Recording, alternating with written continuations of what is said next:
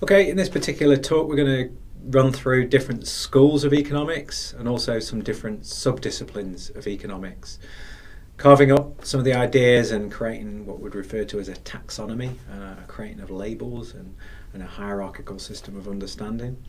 Uh, we see orthodox economics and heterodox economics as, as two such um, uh, divisions. Um, orthodox approaches are those such as neoclassical economics, uh, that's held that's held the mainstream over many decades, and that's sort of sidelined by definition more heterodox schools such as, um, say, institutional economics or Marxian economics, uh, for example.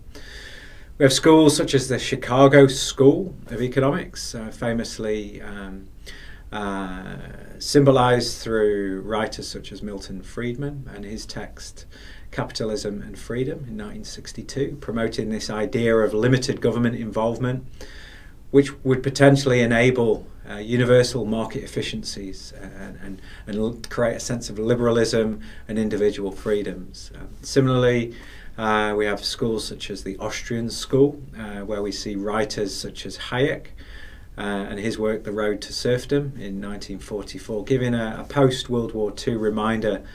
that excessive central planning can risk losing individual freedoms.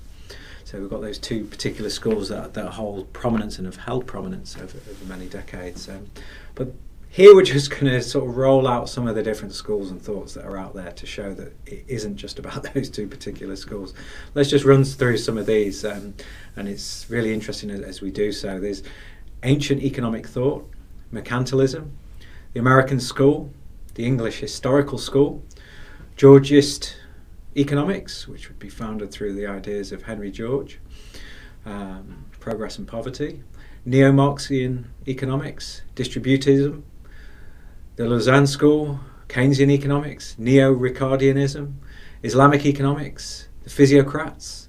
French liberal school, French historical school,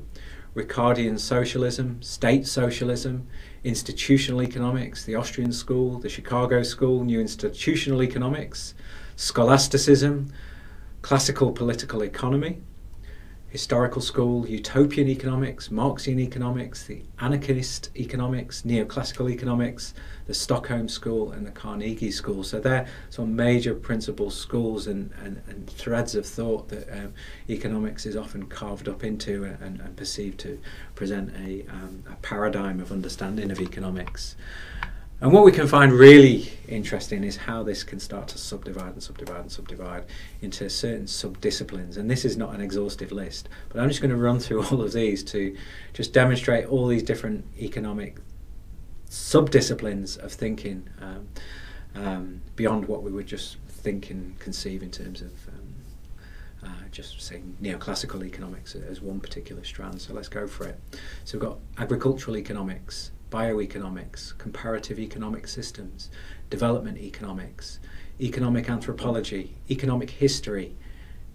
education economics, entrepreneurial economics, feminist, feminist economics, green economics, information economics, Islamic economics, managerial economics, political economy, real estate economics, resource economics, transport economics, attention economics, classical economics, contract theory, ecological economics, economic development, economic sociology, energy economics, environmental economics, financial economics, health economics, international economics, labour economics, mathematical economics, public finance, regional economics, rural economics, urban economics, behavioural economics, cultural economics, demographic economics, econometrics, economic geography, economics of marriage, engineering economics, family economics, Georgism, industrial organisation,